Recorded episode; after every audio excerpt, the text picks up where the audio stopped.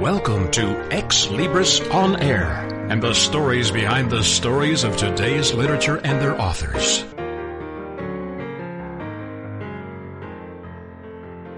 Greetings for Xlibris On Air. This is J. Douglas Barker. The book title is Judge Ed.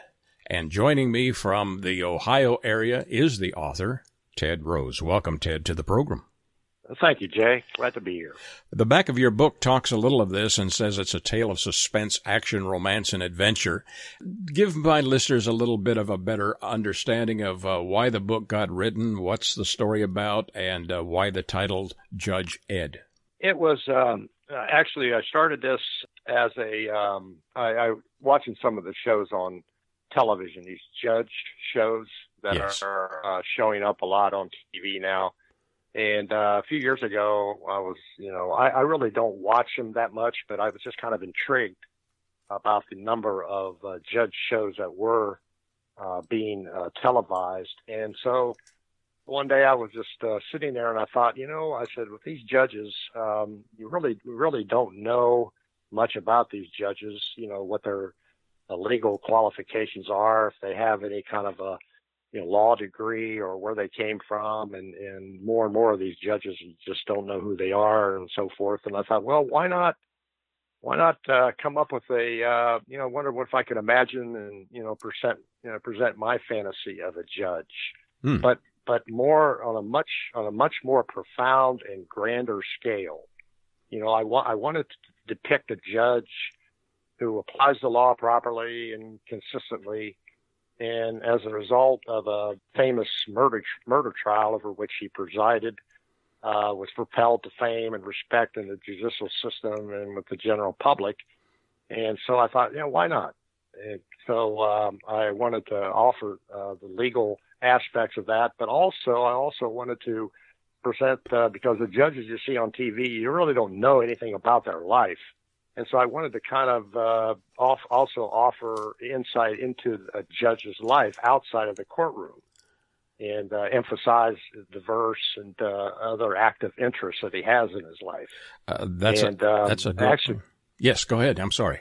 No, I was going to say, he said, how did I come up with Judge Ed? Well, actually, my middle name is Edward.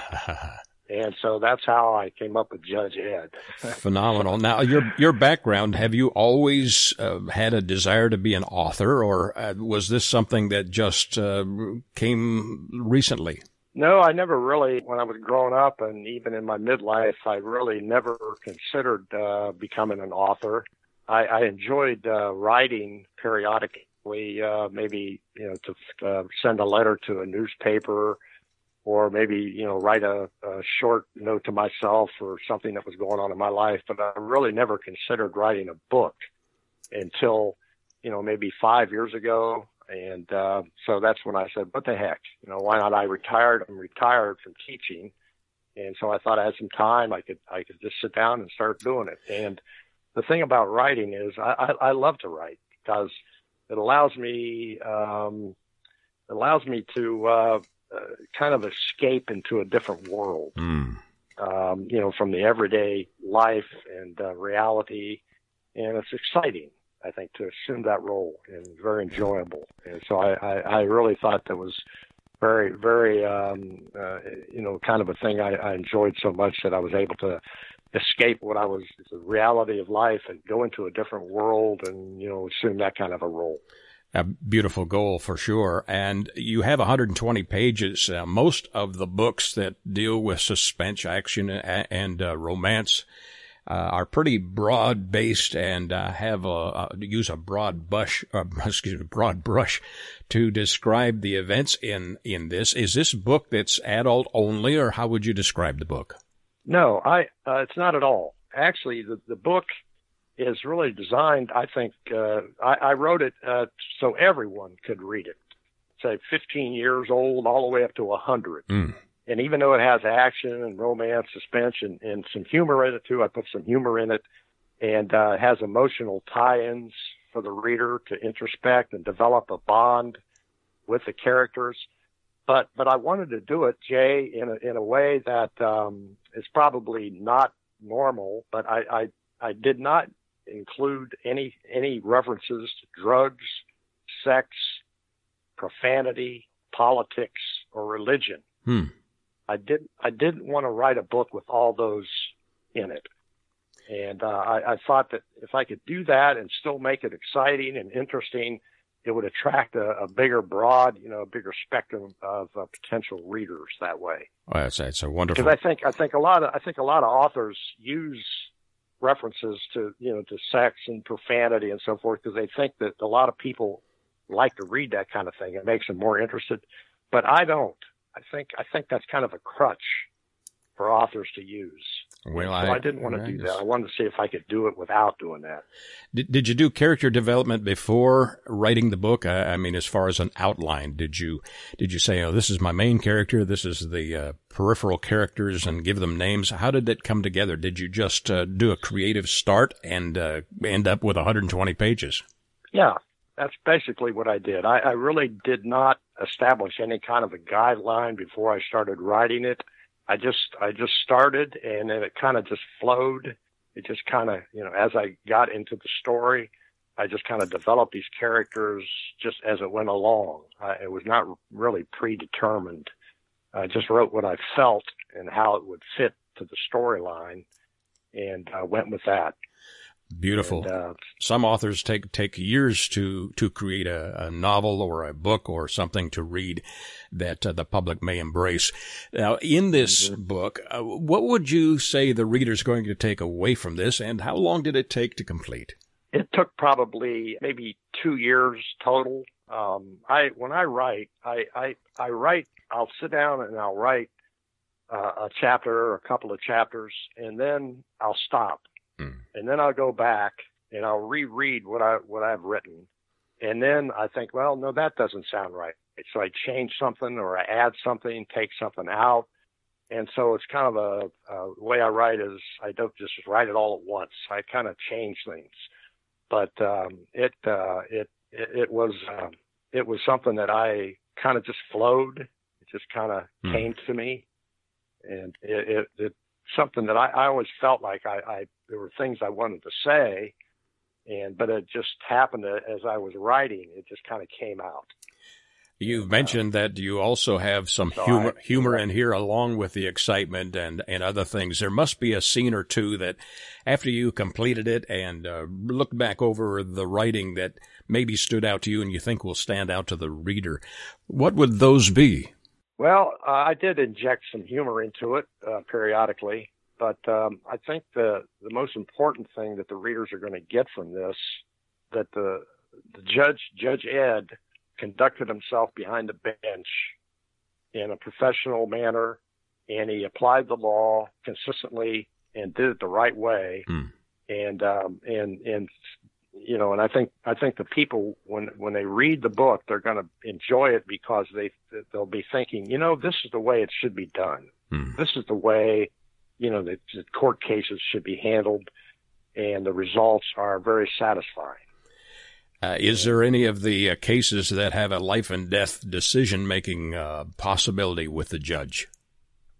Yes, there, there's a there's a very prominent case over which he presided, and uh, and that is kind of sets the, the tone, and it also sets the basis for the end result of the story, the final climax of the story, uh, where he um, uh, sentenced a murderer uh, who was a doctor, Dr. Benjamin Roth was his name, and he uh, sentences this doctor for murder to life imprisonment with parole after 25 years, possible parole. Parole, and the judge then uh, decides that he's going to extract some revenge on Judge Ed, and so the story kind of filters through that, and it ends up at the end of the book uh, where the judge has to face uh, life or death, facing the uh, the the doctor that's uh, you know bent on revenge, and so I think uh, I think the readers are going to really enjoy that.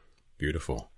It, in in a sentence or two, uh, describe to my readers why they should get a copy of your book. Uh, what would be your synopsis or your focus in telling them this book is worth getting?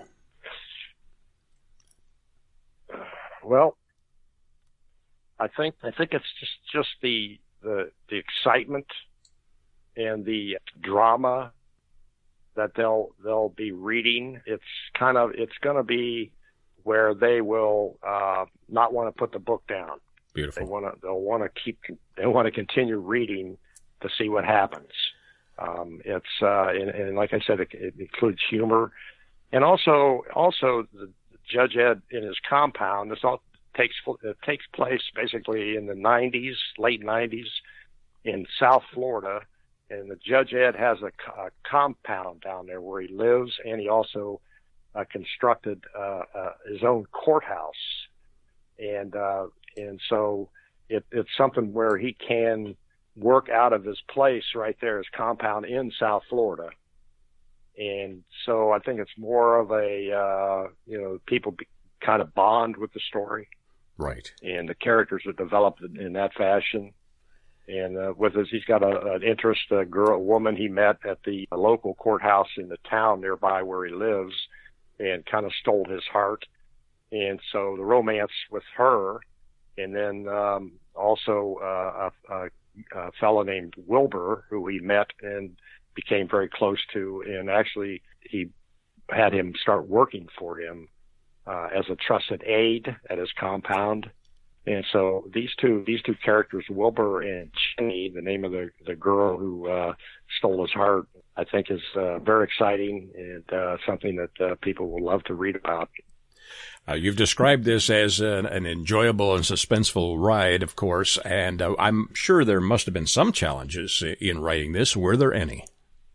No, there wasn't. That's I, unusual. I, I enjoy I enjoy writing very much, and um, there there really wasn't. I, you know, there was no challenges at all. I, I like to write, and it's it's a thing where some days, you know, you're just not in the mood. You have to at least in my personal experiences, you don't have to, you can't sit down and write every day. You have to be in a kind of a certain mood. Some days I, I'll think, well, no, I just don't feel like there's nothing really coming to me. You know, I can't think about these things, so I don't write. But other days I'll say, okay, this is it. I see, I see it now. So I sit down and I write for a few hours. You know, so it's kind of a uh, phase. You know, it goes in stages. So I, I there was really no challenges whatsoever. I, I never looked at it as a challenge. I looked at it as something that I really enjoyed doing. Well, that's beautiful, uh, com- commendable also, and understanding the fact that there are no naughty bits in your book, if I can uh, describe them that way, unusual for a suspense no. action romance uh, thriller. Uh, is that what makes right. this book different from others in the marketplace? What do you think makes it uh, unique? Yes, I think I think that's that's the main reason that makes it unique is that, like, and like I said, I think you know people from 15 years old up to 100 will enjoy it because I don't kind of try to pigeonhole. You know, I don't say, okay, I better put this in, you know, because there'd be some people out there that might want to read about sex or drugs or something. And I, and again, I, I don't think that has to be done. I know it's mm-hmm. done with other authors, but I, I wanted to do this book uh, without that and so I, I think it's still very compelling read, and it's something I think everybody will enjoy because of the fact that I didn't reference any of those things. Ted, thank you for joining me and sharing your story. The title of the book again is Judge Ed, E.D. Now, Ted, where can my listeners get a copy of your book? Well, it's available um, at Amazon. Um, it's available at Kindle. Uh, it's available in Barnes and Noble. Uh, I have, I have, uh, and it's also available at, at Ex Libris, which is the publishing company for my book. Uh, also, I have my own uh, book website, which is uh, www.authortedrose.com. They can go to that, uh, the book website.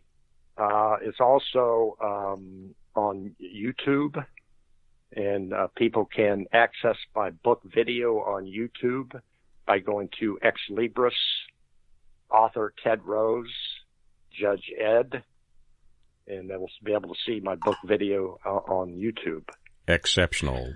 Exceptional. Well, thank you for sharing your story today. And because you have uh, at least implied that you love to write, is there another book in the near future, sir? Um, yes, actually, I have uh, I have written a follow up book to it, uh, to my first book. I wrote, I've written Judge Ed 2. And one of the, one of the, um, when I wrote this, I, I wanted to write it in a, in a way that, and design it so that it would be kind of open ended. Right. In that when, when everybody, when people are done reading the book, then they're gonna, they're gonna think, well, now I wonder, you know, I wonder how Judge Ed and Jenny are getting along Mm. and so forth. And so I left it open ended so I could go ahead and write a sequel to that as a follow up and Wonderful. continue on with a description of the judge's life and so forth and what was going on with Jenny and Wilbur. And so uh, I, I have written the second book. It hasn't been published yet, but that's something hopefully down the road. Uh, maybe we can do that too. Excellent. Well, coming to a bookstore near you, or you can do a search under the author's name, Ted, R O S E, Rose, and the book title, Judge Ed. Thank you, sir, for joining me today and sharing your story. You're welcome. For Xlibris on Air, this is J. Douglas Barker.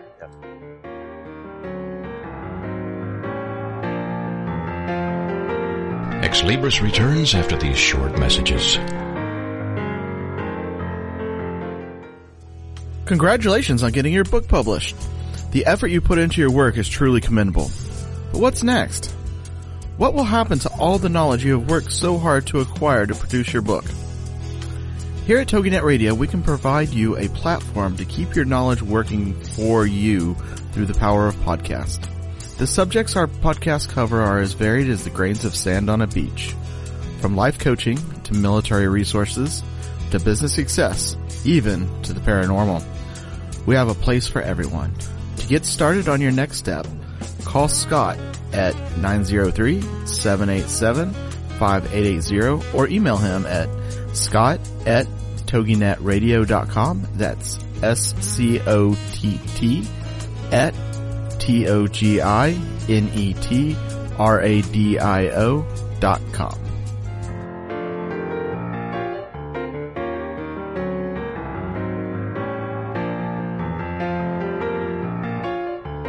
Welcome back to Xlibris.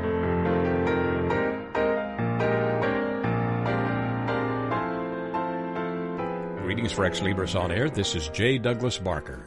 The book title is Connie Gets More Than Her Backyard. And joining me from New York State is the author, and the author is Patty Whitehead Gill. Welcome to the program, Patty. Well, thank you. Thank you for having me. Oh, it's a great uh, opportunity to visit with you. You have uh, completed this book of uh, 92 pages. It looks, at least from the cover, that it's a book that's designed primarily for a younger audience. Uh, tell me a little of the background of this book. Uh, what was the uh, what was the reason it got mo- got uh, got printed or or got uh, produced? What was the motivation behind it, Patty? All right. Um, I do have a message to, to impart by the book, but what really um, started me on the book is um, I once had a best friend named Pam who passed away when we were both uh, around five years old. Hmm. One day, as I, I was thinking about her, and um, for some reason, I decided that I needed to write something to commemorate her. So I got up and I started writing, and um, for whatever reason, my story just veered, veered off into the direction of uh, a six year old girl named Connie wanting uh, a backyard and her experiences of being adopted. Hmm. Interesting That's approach. about it. Yes. Was this from personal experience that you uh, kind of veered off into that direction, or was this something else? I mean, uh, there must have been an audience that you were thinking of trying to reach. Well, I think what it was, I I, I was think, thinking about it the other day, and I said the only conclusion I can come to that as to why I veered off is because um, Pam, my friend Pam, she uh, you, she was an immigrant from another Caribbean island, and in a sense, she had been adopted by our island. And I noticed that you know there's something about her when I first met her she was being picked on by kids, you know, schools. And so I'm thinking, all right, so um, here she is in this new land, adopted land, and she's not getting a very good experience on that. And and I was just a kid then, so I think maybe the reason why it veered is that it it bothered me that I, I'm I'm comparing her also to somebody who's been adopted in a sense, and so I that's the only conclusion I can come to as to why you know I went into writing about children of adoption. Yes, you you have uh, almost 92 pages. Uh, there must be uh, an underlying message. You've already described one, of course, that uh, some children are uh, not treated well by other children of their own age for whatever reason. Uh, what other things do you want the reader to take away from your work? Well, I think the book appeals. Well, the intention was to have the book appeal to children more so of adoption. Also, parents who already have or have considerations of adopting a child. Actually, anyone of any age can benefit from reading my book because the message it brings it is one that shows unconditional love. Mm. And as in the case with uh, Annie. And so um, I, I just wanted to say that a child who happens to be adopted, not by one's own biologically, shouldn't matter in terms of how you treat that child. It shouldn't matter at all. You know, I think children need to be well nurtured and loved and everything like that. And it doesn't matter, like I said, blood should not be a factor. Your underlying thought then is are a precious gift. It, they are. And so I don't know. I know of quite a few people who've been uh, adopted, and for whatever reason, I've been observing some things that I think to myself, you know, you could do better on that issue in terms of making the child feel loved and so on.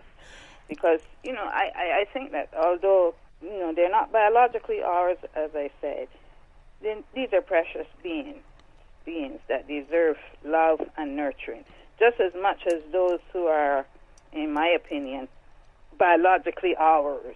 Absolutely. So my book is quite indicative of that. Beautiful. The uh, title, Connie Gets More Than Her Backyard. Now, 92 pages is not typical for, I would say, uh, younger uh, preschool children.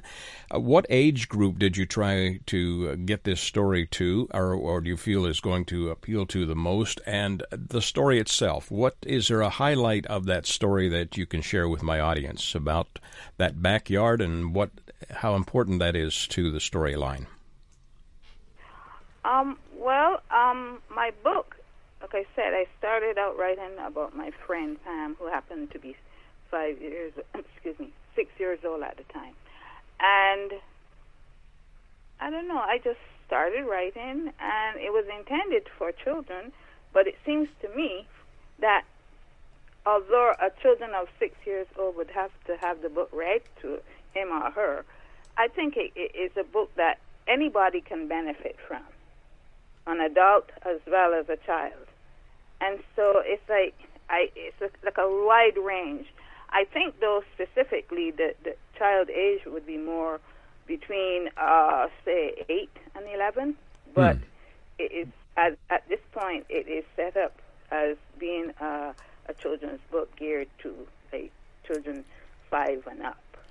It has lots of illustrations in it, so it certainly is one that could be read to a younger child, and uh, I think that would be appealing. Just show them the the sketches and show them the artwork, and uh, underscore the the message in the book as well.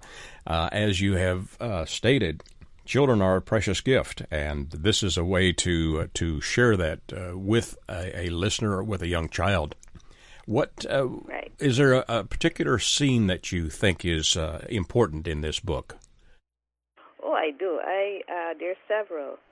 Um, I uh, especially like all the scenes where Connie interacts with her grandparents, mm. her hmm. beloved parents, and um, especially like where uh, after Connie realizes that she's been um, adopted she did had already moved from New York City to this small town in upstate New York called Homer. And so her grandparents had a way of calling her every weekend you know, and they would have a conversation. So uh, she knew that they would call her around nine o'clock in the morning or something, and she was petrified after learning that she had been adopted. She was so worried and, and emotionally stressed out that she was petrified to to talk to them that morning that they called. But the thing about it is that I don't know if it was, you know, I haven't really decided if I made that intentional or not. Mm-hmm. But her mom, she's a single parent. Her mom was in another room at the time that the grandparents called. So Connie had no choice but to answer the phone. And the way they responded to her, it was so natural and, and familiar that it just like was a cloud that was lifted off her shoulders, you know. And so she's had uh, various interactions with them that are really touching.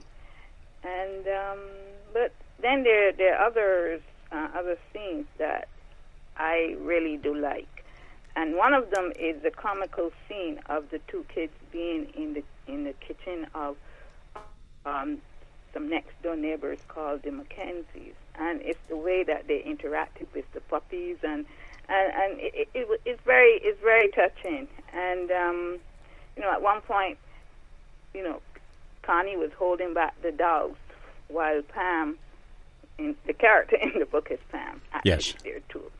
And Connie is holding back the puppies while Pam um, actually tries to put the um, dog food in the dish. And in its haste to get at the food, the one of the little puppies just ran over there and knocked everything all over the place. and you know the way it's described in the book, you know, I that is one of my favorite sections also. And then um, there's also another scene where after Connie was given the dog, she she looked upon it as being its mother and she had this parallel between herself and the puppies that were abandoned. Mm. And this is one of the puppies, the abandoned puppies that she was given. And she um, she has this motherly thing about the puppy. And so one day while she was out in her big backyard, the puppy just ran off and disappeared. And Connie, in her fear, she she she was she became petrified and now there's area, there were areas in the backyard because it was so big that her, Connie was not allowed to go in those areas far back because the grass had been grown or overgrown and stuff like that. So that's exactly where the puppy ran. Mm-hmm. And it was also right next door, close to that, that the puppies were found in the Mackenzie's yard. And Connie she because she has this parallel between herself being adopted and these puppies without having a mother, she in her little childlike mind, she is thinking that maybe one day the the puppy's mom will come back for them. And, be, and and and the puppy just took off and ran in that direction, and she's so scared. She's scared to go over there all by herself. But after a while, she didn't see the puppy return she was ready to face down her fears of going over there. Uh, but luckily for her, the puppy came smiling back to her. So, well, beautiful. you know, that's one of the characters that, on the areas that I like. And another one is um, when Connie suffers an emotional meltdown. It's the way that her mom handled it that I think is pivotal to the book also. It's a very thought, very thoughtful approach. Then I want to hide. Yes, yeah, you've used yes. a very thoughtful approach because of uh, sensitivity towards the children and also to the storyline for sure. This takes place in the uh, 1980s, uh, so it's uh, you know a couple of decades past. 1980. 1980. Go ahead. I was just saying in the late 1980s because I have it where Connie was born in 1980, and uh, as she was, you know, she was six going on seven that year. Yes. So it would be around 1989. Yeah. Uh, are there any challenges that you had to overcome to get this published and to get completed? In terms of finding someone to publish? Well, just or, just or what was the most challenging part of writing the book? Uh, authors sometimes have trouble with storylines. Oh, yes, of writing itself.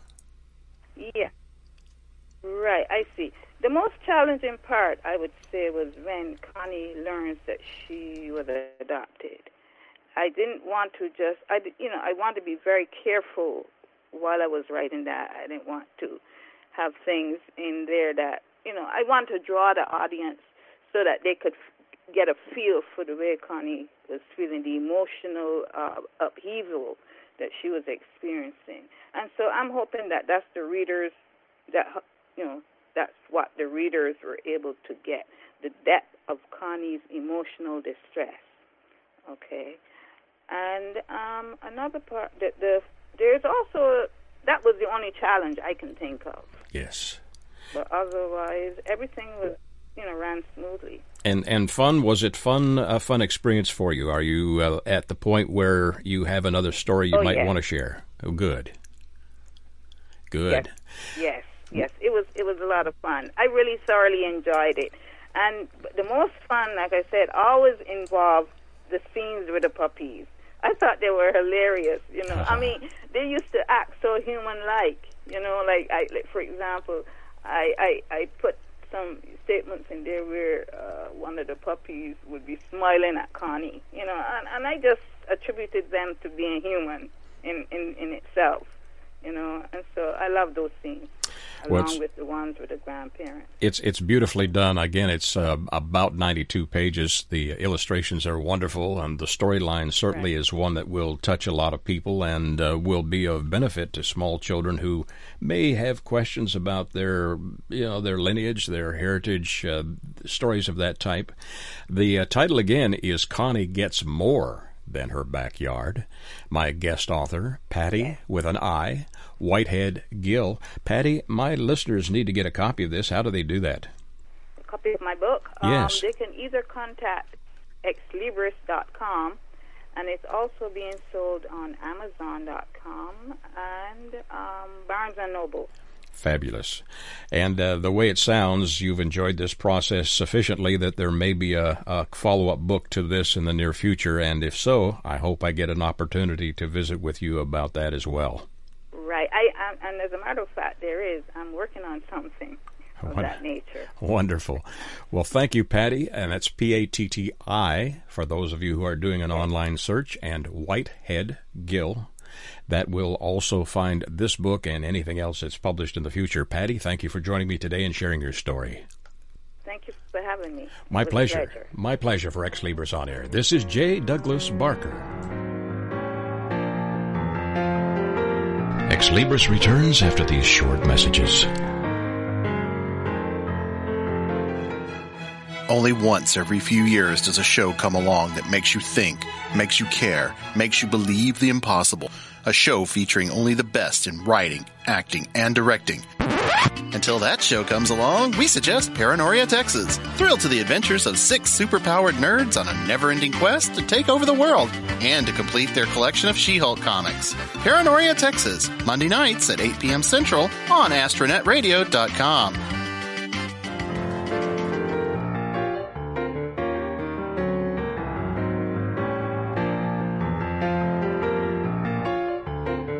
back to Xlibris.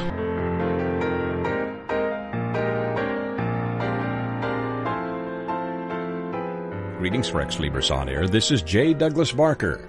The book title, Eternal Vigilance, Guarding Against the Predatory State. And my author joins me from Washington in the United States of America, former engineer and currently an author, Ralph L. Bayrer. Thank you, sir, for joining me today. Well, thank you, thank you, Jay, and thank you for arranging the interview and giving me a chance to present my book.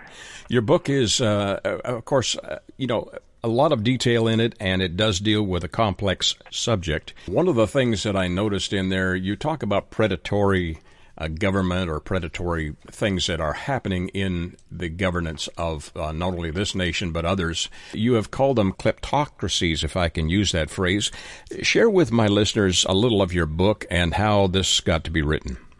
Okay, um, I started uh, writing the book when I became so uh, concerned about the obvious uh, dysfunctional behavior of our body politic.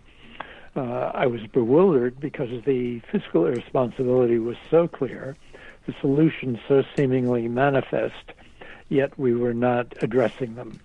Um, if you just take a look at the numbers, uh, they assault the mind. Mm. Our national debt is comparable uh, to the whole GDP of a year of 20 some odd trillion dollars. Wow. We have annual deficits in the trillions, and we have unfunded entitlements that are multiples of that. I would say that a likely scenario is that these national obligations simply can't be honored in the future uh, unless with uh, greatly inflated dollars. So, in any event, uh, I felt uh, that uh, I needed to dig into what was going on, take a look at some history, what other countries were doing, to see if there's some deeper phenomenon at work, maybe some first principles of human nature to determine what they were. Have you always had an interest in the details of government? I know because of your engineering background, most engineers that I speak with are, are detailed people. Uh, obviously, from your book of 342 pages, you fall into that at least initial category of having a passion for for the um, the weeds. If if you get down in the weeds and and, and uh, look at stuff, uh, you have a passion for analyzing and uh, coming up with solutions. Is that a good way to describe your style? Yeah, I don't think I would link it so much to my engineering background. I worked for hmm. seven years with McKinsey and Company, which is an international management consulting firm, and most of that time I spent working on government contracts here in Washington. Wow. And I think that led more to these broader interests than my engineering background. In looking at the United States from your perspective and having worked at least uh, peripherally in government and dealing with those types of issues. Kleptoc for uh, I'm sorry, I'm having a having a, a, a slight tongue twister here. Kleptocracy. Well, well, uh, you can skip uh, the, the, kleptocracy. That was actually a very small point of mm. the hmm. book in one chapter. I was trying to describe the larger phenomenon uh, of what I view as predation in government and kleptocracies are a fairly small in number set of countries around the world right now, led by some autocrats uh, or some oligopoly that milk the economy. But that's not the broader picture that I'm looking for. Very good. Uh, it, and, and, so let, let me back up for a second sure thing. on that, if I could. That I'm, I take a uh, broad definition uh, of what I think a predatory state is. Um, and it, I define it as where a state has a monopoly of coercive force in government, meaning the only one that can use uh, force. And it uses it to extract wealth from all or part of the citizenry for the benefit of a ruling elite over some special interests or factions in government. Hmm. Um, so that's the broad definition I would use. And in discussing it, I start out with a couple of things. Uh, there's an economist by the name of Deepak Lal, and uh, to quote from him, uh, a universal feature of politics anywhere is the ubiquitous predatoriness of the state. And that occurs because of the monopoly of coercive power and because there are always self interested uh, parties trying to extract revenue from the people. Now, that's not actually uh, a new observation, even though it's in modern terms. As I began to dig into uh, these questions, you could go all the way back to Aristotle uh, two and a half millennia ago.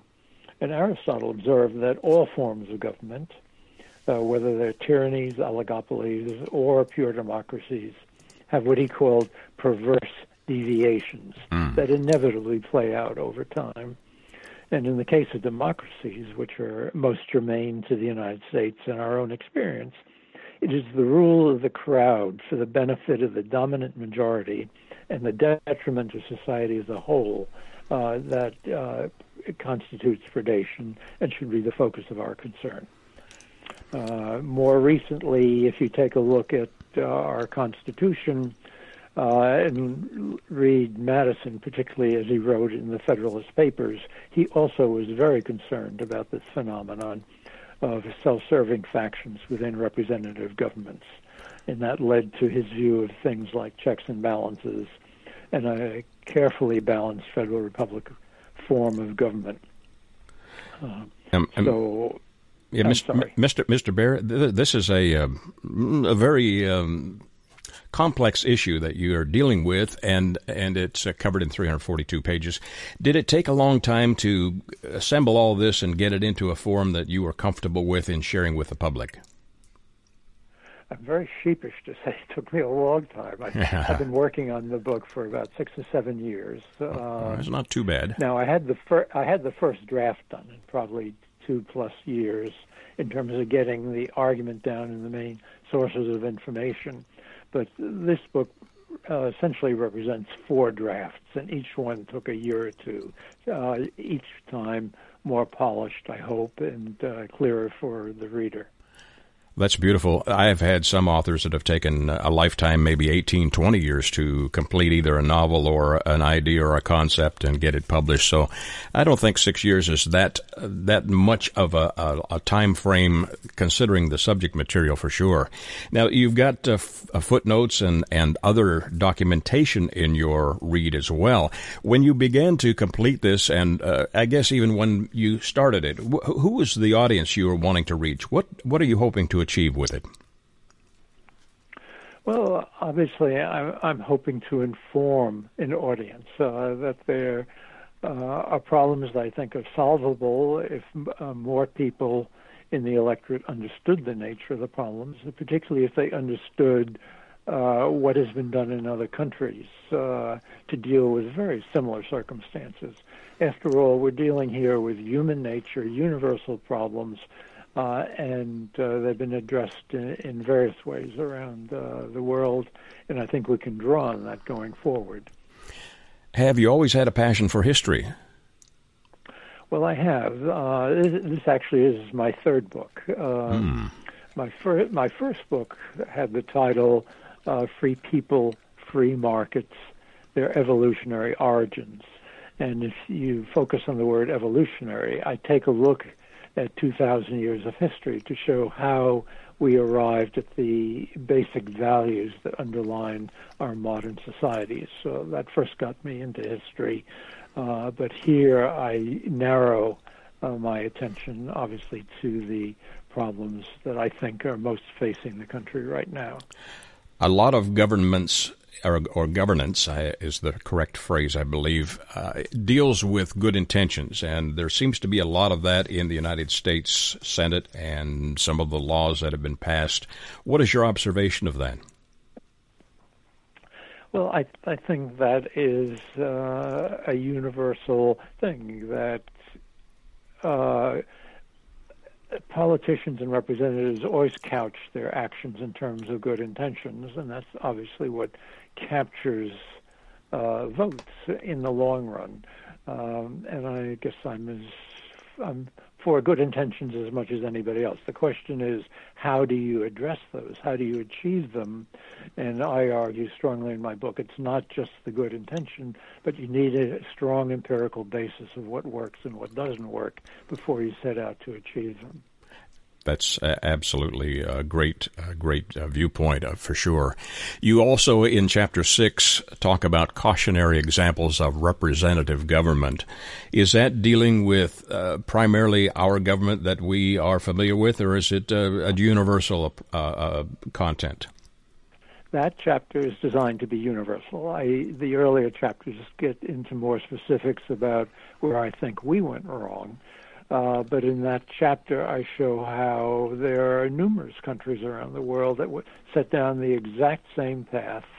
Uh, it's something uh, that, as I mentioned before from Aristotle, is endemic to democracies.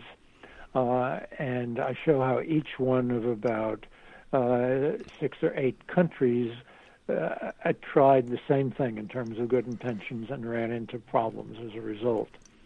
Uh, the interesting thing is if you go to the chapter seven, a number of those countries, I think roughly four of them, saw the error of their ways when they hit uh, fiscal brick walls and figured out ways to reform that were very uh, effective and I'm hoping that we uh, can learn from their experience.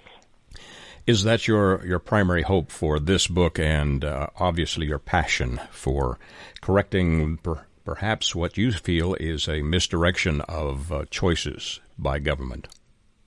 Absolutely. Um, to a certain extent, uh, I argue that our experience has been a little tragic in that I just think our U.S. Constitution, as originally ratified, was an awesome document. Mm-hmm. It built on uh, a century of experience in in the world to build in protections against the kind of behavior we've seen, uh, and that basically over the last uh, hundred years or so, we've undermined many of those protections, which have led to the problems that we have today.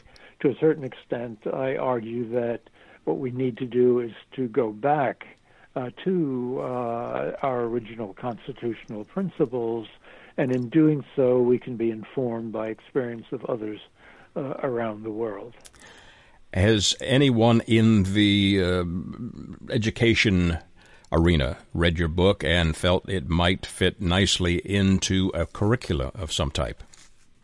Well, I certainly hope that that occurs. Uh, the only example I have so far. If you look at the back cover, you'll, you'll see a uh, quote from Philip Scribner, who's a retired professor of philosophy from American University. Yes. Uh, and he thinks it has an important role to play if we can get an audience for it.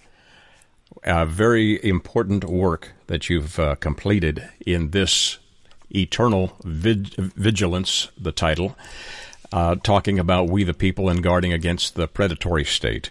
Uh, you have uh, outlined it beautifully. And again, it's 300 and some pages, so it must have taken a while. Besides the six years, were there other challenges that you faced in getting this to, to the marketplace? Well, anyone that uh, you know doesn't have a long uh, history in the marketplace has to find an audience for the first time, and that's not easily. Uh, I've been working with my publisher Xlibris, who's come up with a number of ways to get the word out. Uh, in addition, I've got some close friends that are uh, involved in these issues, uh, that are involved in local radio stations and things like that. Beautiful. And I'm hoping to get the word out through those avenues as well. Very good. Thank you for sharing your story today. The title of the book again is Eternal Vigilance my author, Ralph Bayrer, spelled B A Y R E R. Sir, my listeners need to get a copy of this. How do they do so? They can get through Amazon or they can get it through Xlibris. Very good. And if they do a search under your name, they will find this and other books that you've published. And is there anything else in the work for the near future? Uh, no, right now my efforts are devoted to promoting this book. Fabulous. Thank you, sir, for joining me today and sharing your story. For Xlibris on Air, this is J. Douglas Barker.